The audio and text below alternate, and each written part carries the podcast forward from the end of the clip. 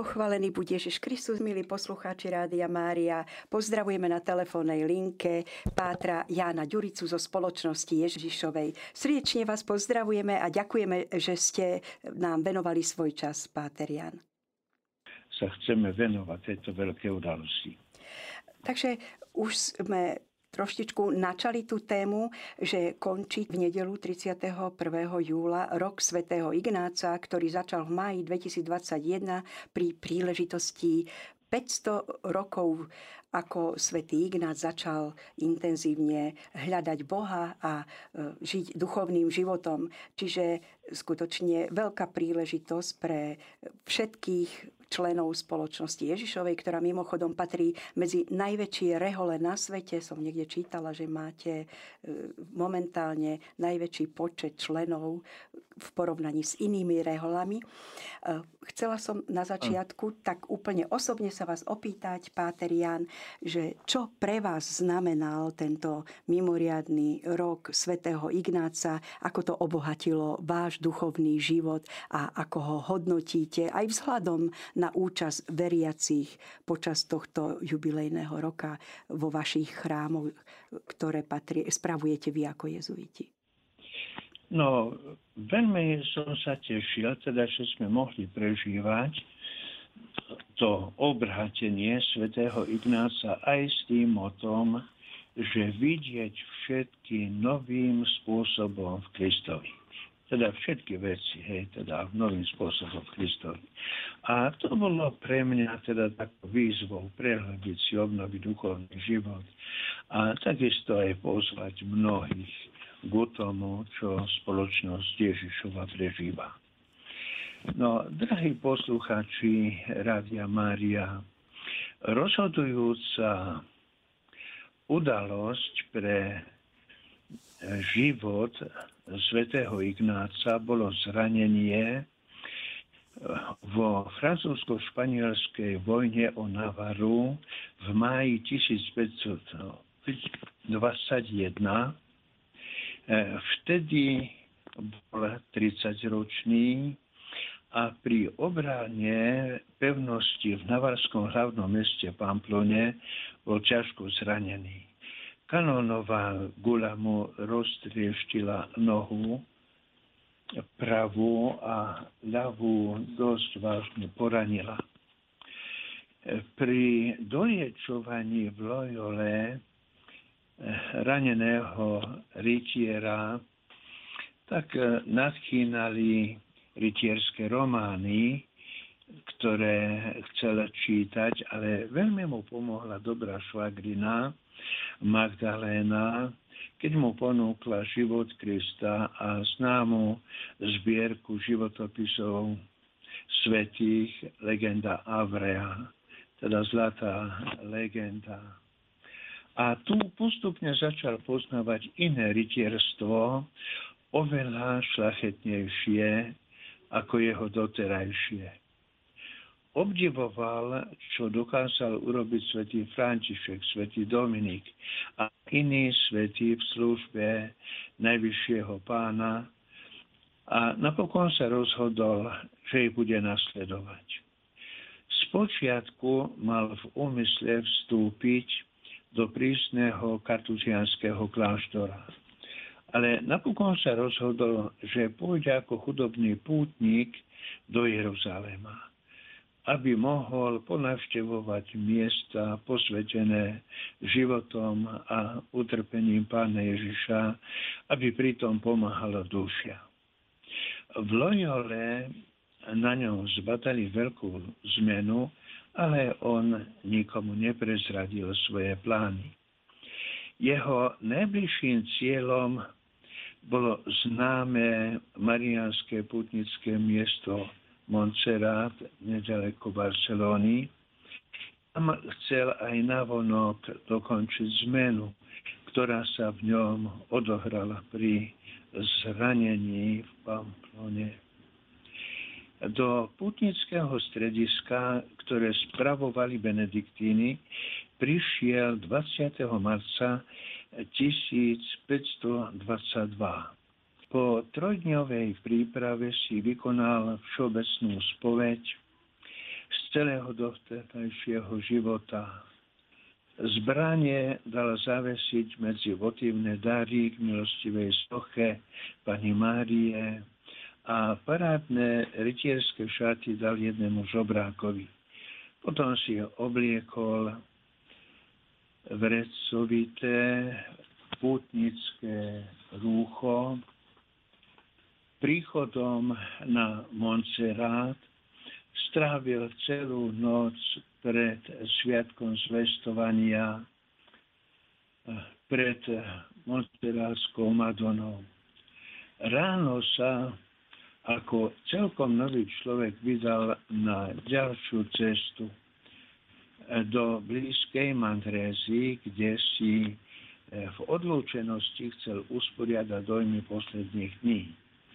Ale z krátkej plánovanej zastávky sa stalo jedenásť mesiacov dramatickej duchovnej skúsenosti. Inigo tu prežíval svoje veľké duchovné cvičenia. Pokojné útechy sa striedali s prudkými duchovnými bojmi, neútechy a s prekvapujúcimi osvieteniami. To všetko pôsobilo na jeho životnú premenu.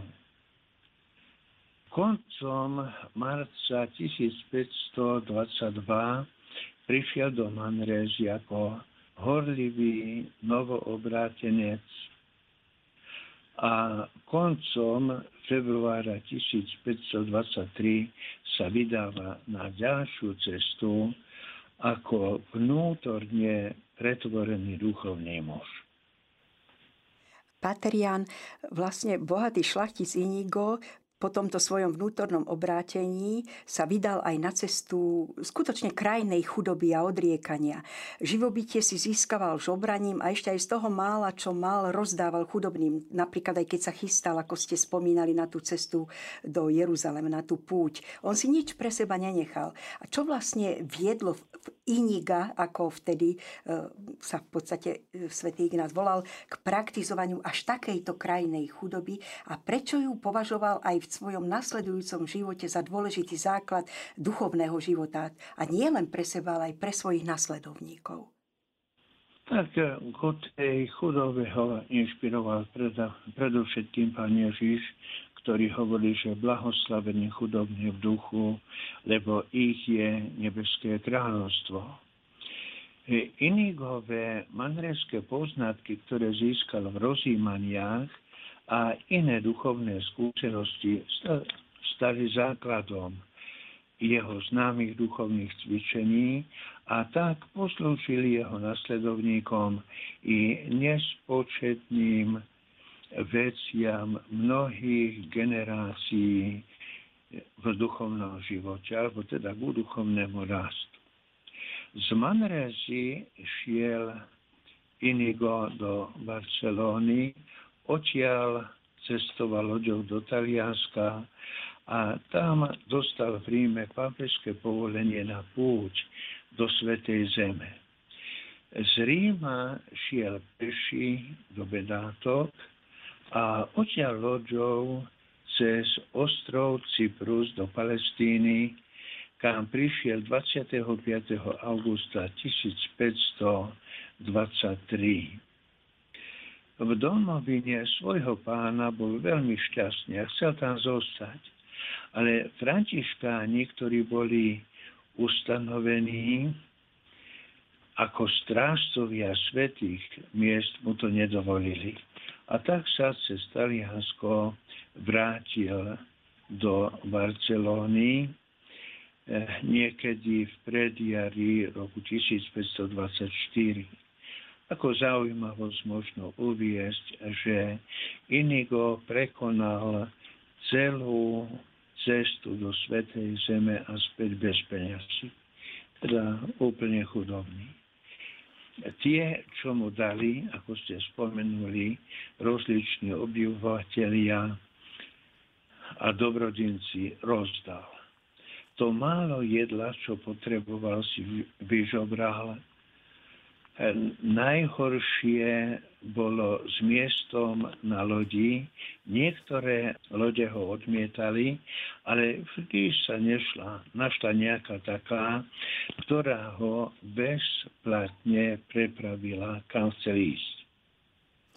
Vlastne Inigo sa takto vydával úplne do Božej prozreteľnosti. Bola to skutočne veľmi radikálna cesta, no ale keď sa vrátil po tomto putovaní do Španielska, do Barcelóny, ako ste spomínali, tak mal už okolo tridsaťtri rokov. A prečo sa už ako pomerne pokročilom veku rozhodol ísť študovať? Vlastne ako šlachtic dovtedy možno mal nejaké to základné vzdelanie, vedel čítať, ako ste spomínali na začiatku, krátil si čas počas choroby práve čítaním kníh, ale on sa rozhodol študovať dokonca teológiu a za kňaza nemal ani, teda na dnešné pomery by sme to zadefinovali, maturitu, stredoškolské štúdium. Čiže dosť si musel vytrpieť v takomto veku od štrnásť pätnásť ročných výrastkov. Prečo toto podnikol svätý Ignác? Prečo to považoval za dôležité, páter Ján? No, po návrate z púte Inigo hľadal odpoveď na svoju nástojčivú otázku, čo ďalej. Okrem služby Bohu chcel slúžiť aj dušiam pre ich dobro a najmä hlavne na väčšiu Božiu chválu, oslavu Boha. Prišiel k presvedčeniu, že bude študovať, teda že to nevyhnutne potrebuje. Silou vôle prekonal vnútorné námietky i vonkajšie ohľady a spolu s barcelonskými chlapcami si sadol do školských lavíc, ktorí sa na neho niekedy aj tak s úsmevom pozerali. V Barcelóne Inigo študoval dva roky latinčinu, potom na radu svojho učiteľa išiel pokračovať v štúdiu na univerzitu v Alcalé. Tam sa popri štúdiu venoval aj intenzívnej apoštolskej činnosti. To jeho obrátenie práve smerovalo k tomu duchovnému, aj dozrievaniu, ale aj vedeniu iných. Medzi časom si získal štyroch spoločníkov. Žili tiež v chudobe, venovali sa dobročinnosti a poučovali ľudí o viere a o zachovávaní kresťanských zásad. Ich život a účinkovanie spôsobilo rozruch a vyvolalo zásah aj cirkevných úradov. Tie napokon zakázali Inigovi a jeho spoločníkom poučovať ľudí o viere a mravoch, kým si nevykonajú poriadne štúdia, aby sa vyhol ďalším ťažkostiam. Z Alcaly prešiel na univerzitu do Salamanky, ale tam sa opakoval to isté. Preto odišiel v januári tisícpäťstodvadsaťosem do Paríža, kde študoval filozofiu a teológiu na tamojšej slavnej univerzite. No, Ignác teda bol v Paríži celkové sedem rokov. Od februára tisícpäťstodvadsaťosem do apríla tisícpäťstotridsaťpäť a v roku tisícpäťstotridsaťtri už dosiahol akademický titul Magister Artium, čo zodpovedalo stredoeurópskemu doktorátu filozofie. Dôležité bolo utvorenie spoločenstva, duchovného spoločenstva. Páter Ján, ešte tam taká zaujímavá vec je v životopise svätého Ignáca. Trošku ma to zaujalo, že keď sa nechal vysvetiť za kňaza, tak prvú primičnú svätú omšu slúžil až takmer po dvoch rokoch. Pretože... No, áno. to je taký zaujímavý moment. My sme tak zvyknutí v dnešnej dobe, že v podstate priebehu týždňa sa už koná prímičná svätá omša. Niekedy je to aj skôr na druhý, na tretí deň po vysviacke. Prečo? Bolo to zo zbožnosti? Alebo aké dôvody vtedy viedli vlastne novokňazov, že odkladali tú prvú svätú omšu, tú prímičnú omšu? No, to jeho obrátenie znamenalo naozaj taký veľmi hlboký vzťah ku Pánu Bohu a zároveň vydierať svoju hriešnosť. Teda takú svoju nedostatočnosť predchádzajúceho života, a preto mal na zreteli, hoci jeho súčasníci mali tak po štyridsiatich dňoch aj písať dosť dlho, pripravovali, ale on to vnímal naozaj veľmi, veľmi hlboko a chcel to prežiť. Teda jednoducho, svätá omša je naozaj nesmierne veľkým darom a preto aj tá túžba dobre, dôkladne sa pripraviť na stretnutie s Pánom Ježišom osláveným. Veď vlastne tam, aj teraz si uvedomujeme, že prežívame eucharistický zázrak pri každej svätej omši. No, takže toto bolo jedno, hej, že dosiahli prvý cieľ, a druhý cieľ teda bola púdo svätej zeme, lenže to nebolo možné, lebo bolo vojnové napätie medzi Benátkami a Tureckom. Takže oni povedali, že keby nemohli ostať pracovať vo svätej zemi, že ponúknú celý svoj život pápežovi, a teda, že kam ich pošle, alebo teda kde bude potrebné, že tam pôjdu.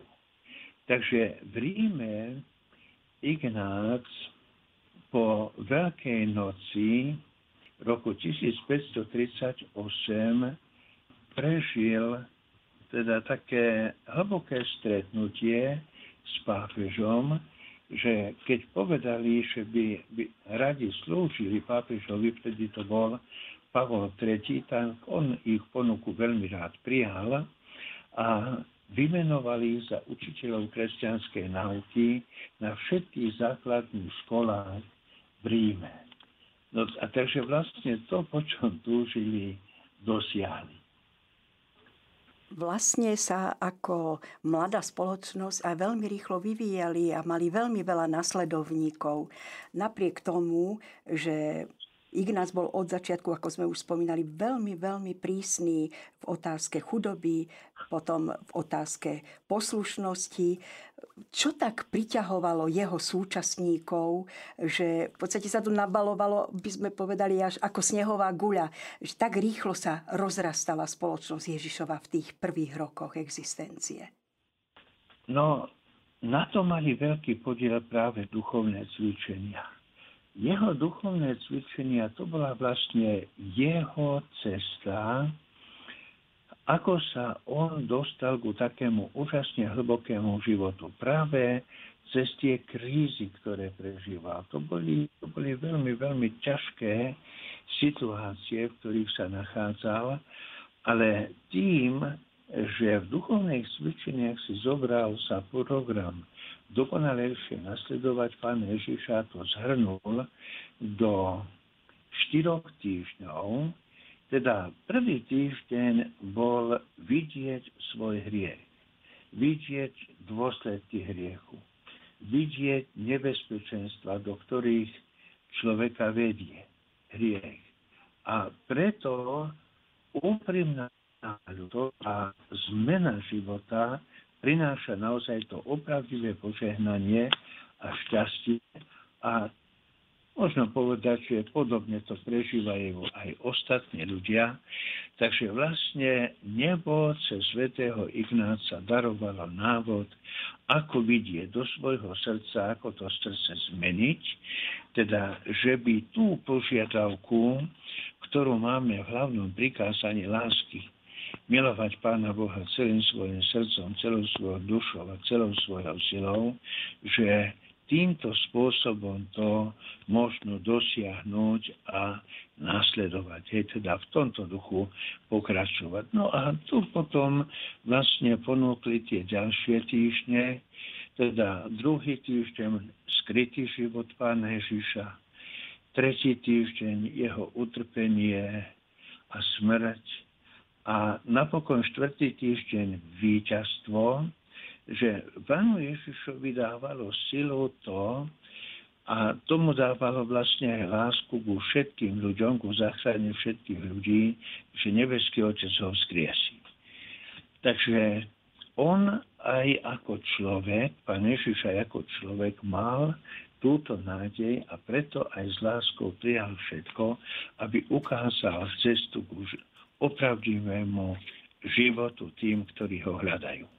Pokračujeme v rozhovore s pátrom Jánom Ďuricom zo spoločnosti Ježišovej, ktorý nám už v tej prvej časti porozprával také základné oporné body zo života svätého Ignáca. A vlastne sme prišli až k bodu, keď už vieme, že veľkým úspechom v získavaní duší, ale aj nasledovníkov, čiže to, že sa rozrastala spoločnosť Ježišova, veľkú zásluhu na tom mali duchovné cvičenia, čiže že súbor poznatkov, skúseností a teologických úvah svätého Ignáca o živote Pána Ježiša a vlastne vôbec o teológii a náboženstve.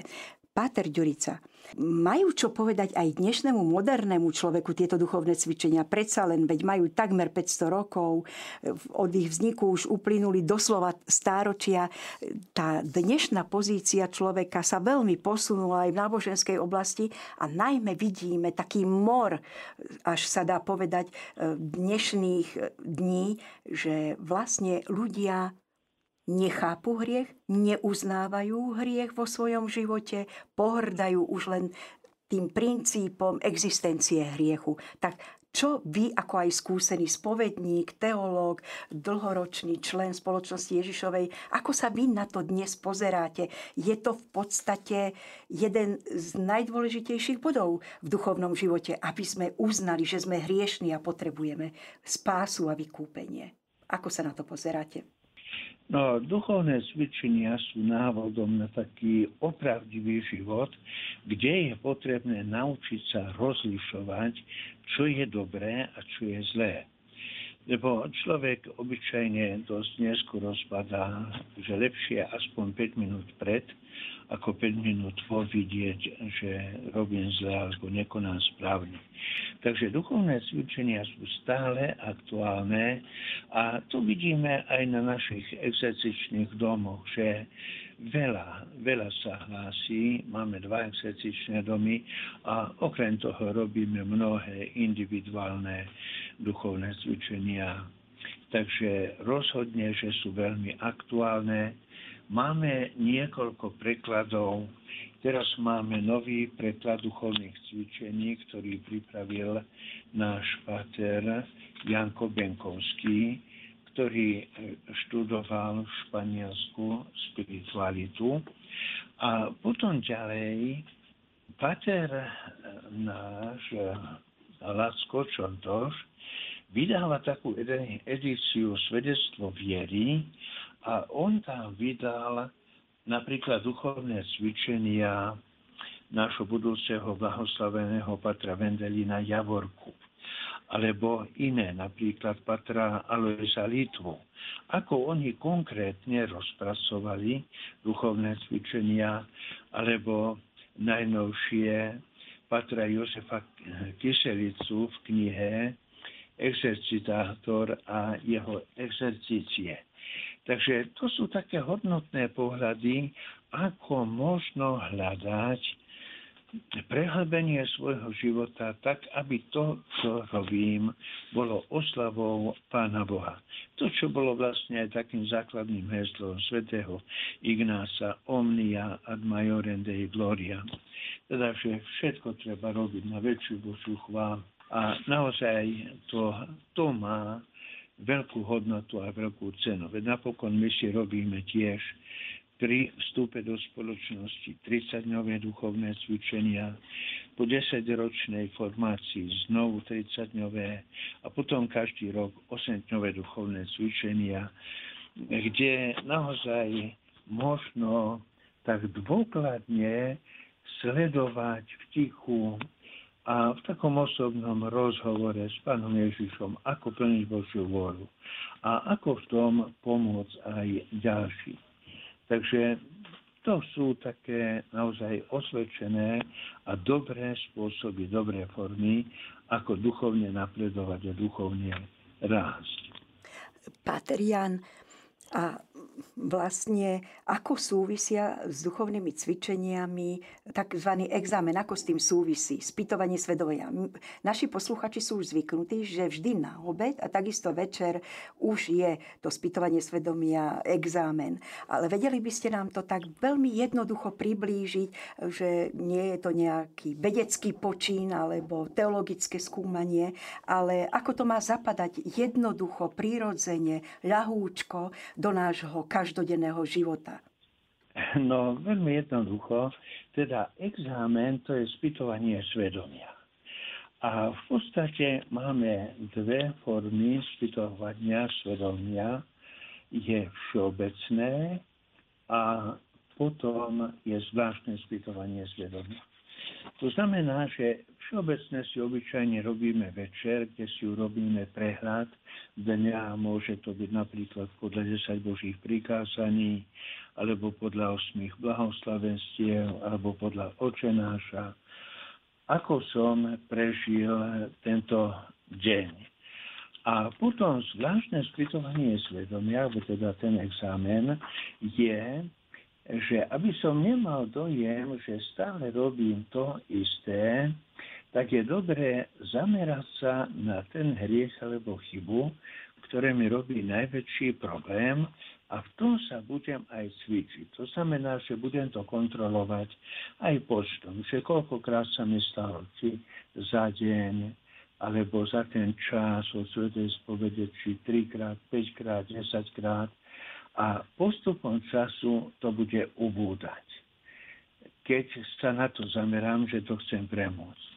Svätý František Saleský podal takú peknú myšlienku, že keby sme každý rok odstránili jeden hriech, že by sme čoskoro boli svätí.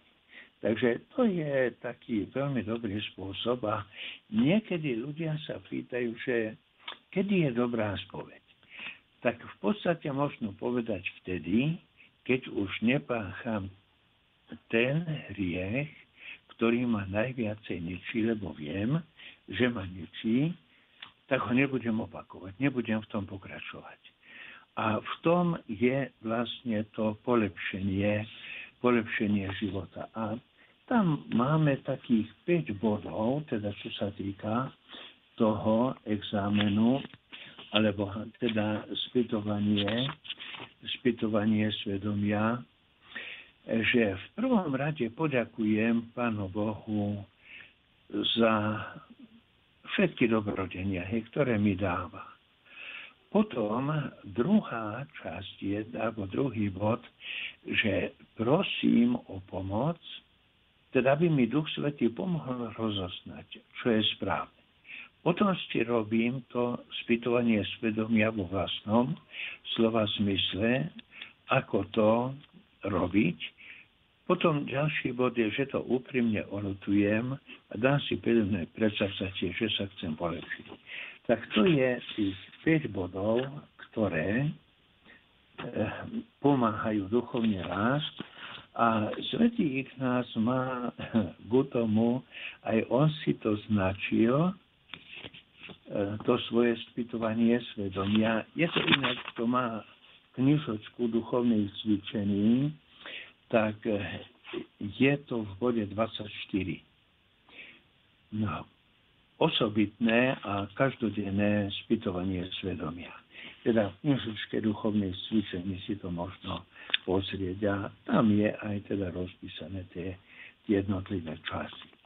Takže spýtovanie svedomia je veľmi dôležitá súčasť, ako duchovne napredovať a rásť. Páter Ján, a ako sa vlastne vyvíjala ignaciánska spiritualita, keď zomrel svätý Ignác? Dokonca môžeme položiť si otázku, či sa vôbec vyvíjala, či zostala ustrnutá, nechcem povedať rovno skostatená v stredoveku, skrátka, či sa prispôsobovala požiadavkám aktuálnej doby, alebo či je veľký rozdiel medzi tým, ako vy, jezuiti, dnes prežívate špiritualitu svätého Ignáca a ako ste ju vlastne prebrali pred tými piatimi storočiami. Myslím si teda, že nejaké rozdiely tam určite budú, veď napríklad vtedy ešte len začínala kníhtlač. To ešte to bola veľká revolúcia na tú dobu a dneska máme všetky možné elektronické a mediálne prostriedky na komunikovanie s ľuďmi. Takže ako sa pozeráte na tento aspekt vývoja vašej spirituality? No tak rozhodne, že... že... spiritualita pokračovala ďalej. Teda ten základ je duchovné cvičenie. Ako duchovne rásť a duchovne byť zjednotený s Pánom Bohom. Ale už Ignác si uvedomoval, že na dlhodobé uspokojenie naliehavých potrieb cirkvi nestačí iba skupina horlivých apoštolov. Ale že treba vybudovať solidné ustanovizne, ktoré budú trvale pripravovať na cirkevnú službu. Aj po intelektuálnej stránke, aj po duchovnej vyspelých pracovníkov. Preto vlastne už v roku tisícpäťstopäťdesiatjeden založil v Ríme ústredné kolegium, Collegium Romanum, z ktorého sa zakrátko vyvinula dosiaľ jestujúca Gregoriánska univerzita, pomenovaná teda podľa pápeža Gregora a spoluzakladateľa aj mecenáša, teda pápeža Gregora trinásteho. Potom v roku tisícpäťstopäťdesiatdva založil svätý Ignác Collegium Germanicum a neskôršie Germanicum Hungaricum, na ktorom sa vychovávali kňazi pre krajiny Strednej Európy. A tieto kolegia sa stali predvojom rozsiahleho jezuitského školstva, ktoré malo význam nielen pre cirkev, ale aj pre rozvoj celej západnej kultúry. Takže vlastne sa vytvorilo Ratio Studiorum, teda to je program, ako správne a dobre študovať. A zároveň, hej, teda, že vlastne to, čo poznám, aj uvádzať do života. Takže nová rehoľa zohrala veľmi dôležitú úlohu pri vnútornej obnove cirkvi, ale osobitne vynikala v zápase proti šíriacim sa blúdom, ktoré vznikali v stredoveku alebo aj v novoveku. Preto mala hneď na počiatku veľa otvorených a skrytých nepriateľov. Ignác potreboval veľa trpezlivosti, diplomatického taktu a neraz aj rozhodnej energie, aby obránil a upevnil rozvíjajúce sa dielo. No najviac sa spoliehal na nadprirodzenú Božiu pomoc, ktorá viedla ku založeniu rehole a účinne ju sprevádzala v jej práca. Napokon celá existencia nového reholného spoločenstva mala nadprirodzené zameranie, ako to vyjadrovalo aj heslo Omnia Ad Majorem Dei Gloria, všetko na väčšiu Božiu chválu. Takže popri intenzívnej a náročnej vonkajšej činnosti už Ignác žil hlbokým duchovným životom.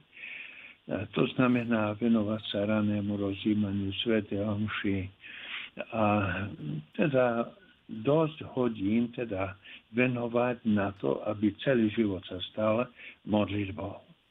No takže svätý Ignác zomrel tak veľmi nebadane tridsiateho prvého júla tisícpäťstopäťdesiatšesť ráno.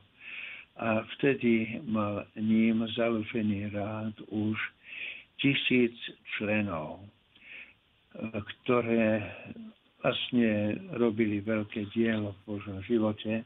A tak, ako ste povedali, že je teraz jezuiti majú prakticky najviacej členov, aj napriek tomu, že, že sa zmenšuje ten počet.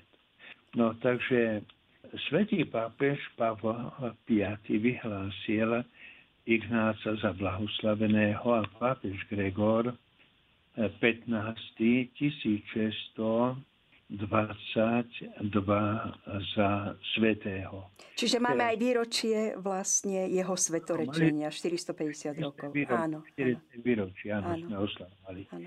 No takže vlastne, či je to nauka, alebo duchovné cvičenia sú také nosné, nosné reality, ktoré pokračujú od svätého Ignáca dosiaľ.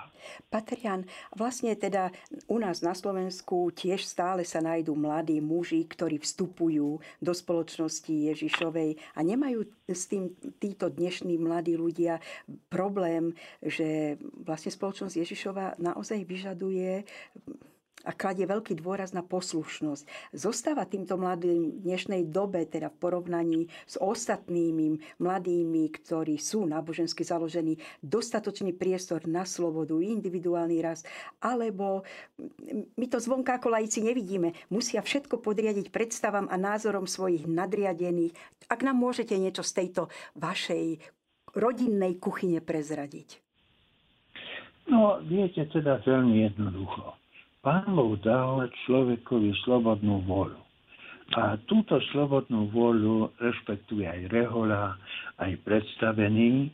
Len ide o to, aby kto cíti volanie do duchovného života, teda aby vedel prijať to, čo je Božia voľa. Lebo ako ste už povedali, to povedal svätý Pius dvanásty, že vlastne najväčším hriechom našej doby je neuznanie hriechu. Že vlastne človek sa stavia nad.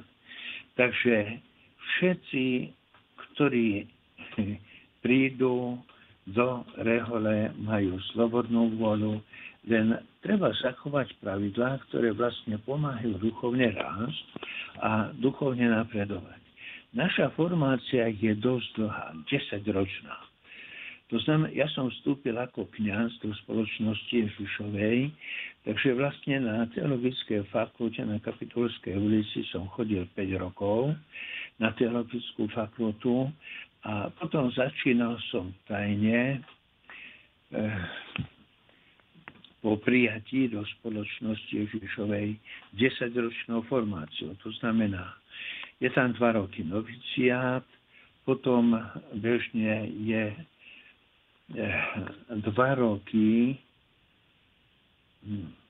filozofia, potom je po filozofii je taká magisterka sa to volá, že kde človek, ten, kto študoval filozofiu, si môže tak overiť, ako to prežíval. Potom je To je, to je obyčajne dva roky, môže byť aj viac. Potom je štúdium teológie, to je tri štyri roky. A potom je tretia probácia. Takže to je dohromady desať rokov.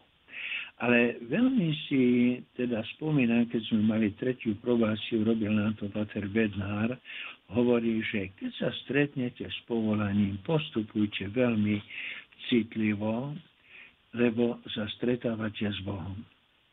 Do rehole, teda do spoločnosti, či Ježišovej, alebo iných, volá Boh. Nie vy, nie vy voláte, Boh volá. To znamená, že to ma tak vtedy veľmi oslovilo, aj dosť na tom často uvažujem, že učím sa brať každého človeka takého, aký je. Ako mňa Pán Boh berie takého, aký som ja, tak aj ja sa učím brať každého človeka taký, aký je. No a v tom práve pomáha ten duchovný život a teda vrátanie aj duchovných cvičení.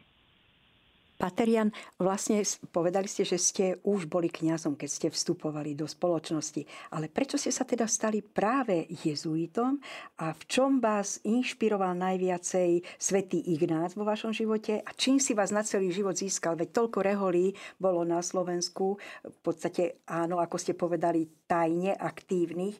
Prečo si vás získali práve jezuiti? Myslím si, že aj naši poslucháči Rádia Mária sa potešia, keď im prezradí, radíte, ako no, vás viedol Pán vašim životom? Ja myslím, že sa prekvapíte, keď vám poviem, že ja vlastne ďakujem našim bratom za totality komunistom, ktorí mi zobrali štátny súhlas a mal som byť aj zavretý práve za organizovanie duchovných cvičení a rozširovanie náboženských publikácií. Aj teda so spolužiakom Ambrózom Kubišom. No, tak to je také zaujímavé, že vtedy som učil vlastne tridsať hodín náboženstva. Nebudem to rozvádzať, hej, týždenne. A ešte okrem toho tri dvojhodinovky krúžkov gymnazistov, lebo vtedy gymnazisti ešte nechodili na vyučovanie náboženstva, aj to bola ako príťaž. Takže tým, že som mal zobratý štátny súhlas, som si musel nájsť robotu. A som sa zoznámil s otcom biskupom Dubovským, ku ktorému som chodil na svätú spoveď. No a postupom času, ale vonkoncom som nemyslel na to, že by som chcel vstúpiť do nejakej rehole. To bolo také systematické duchovné vedenie. Ale jedenkrát som bol v Tatrách na duchovnom cvičení, ktoré dával jeden pater tešiteľ a on tam rozoberal kňazstvo podľa druhého vatikánskeho koncilu. A uvedol taký príklad, že aký je rozdiel medzi diecézným kňazom a reholníkom. A on povedal teda, že diecézny kňaz má na starosti všetko, ako všeobecný lekár. A reholný kňaz je ako špecialista, ktorý sa venuje akejkoľvek chorobe, dajme tomu očiam, alebo srdcu, alebo iným, teda, že sa špecializuje. A mňa toto oslovilo, že práve preto som vstúpil do rehole, tak ako som videl pri stretnutiach s mnohými spolubratmi, keď som sa neskôr dozvedel, že to sú jezuiti, lebo ja keď som vstúpil k jezuitom, to som ani rodičom nemohol povedať, lebo vtedy za totality bolo nebezpečné.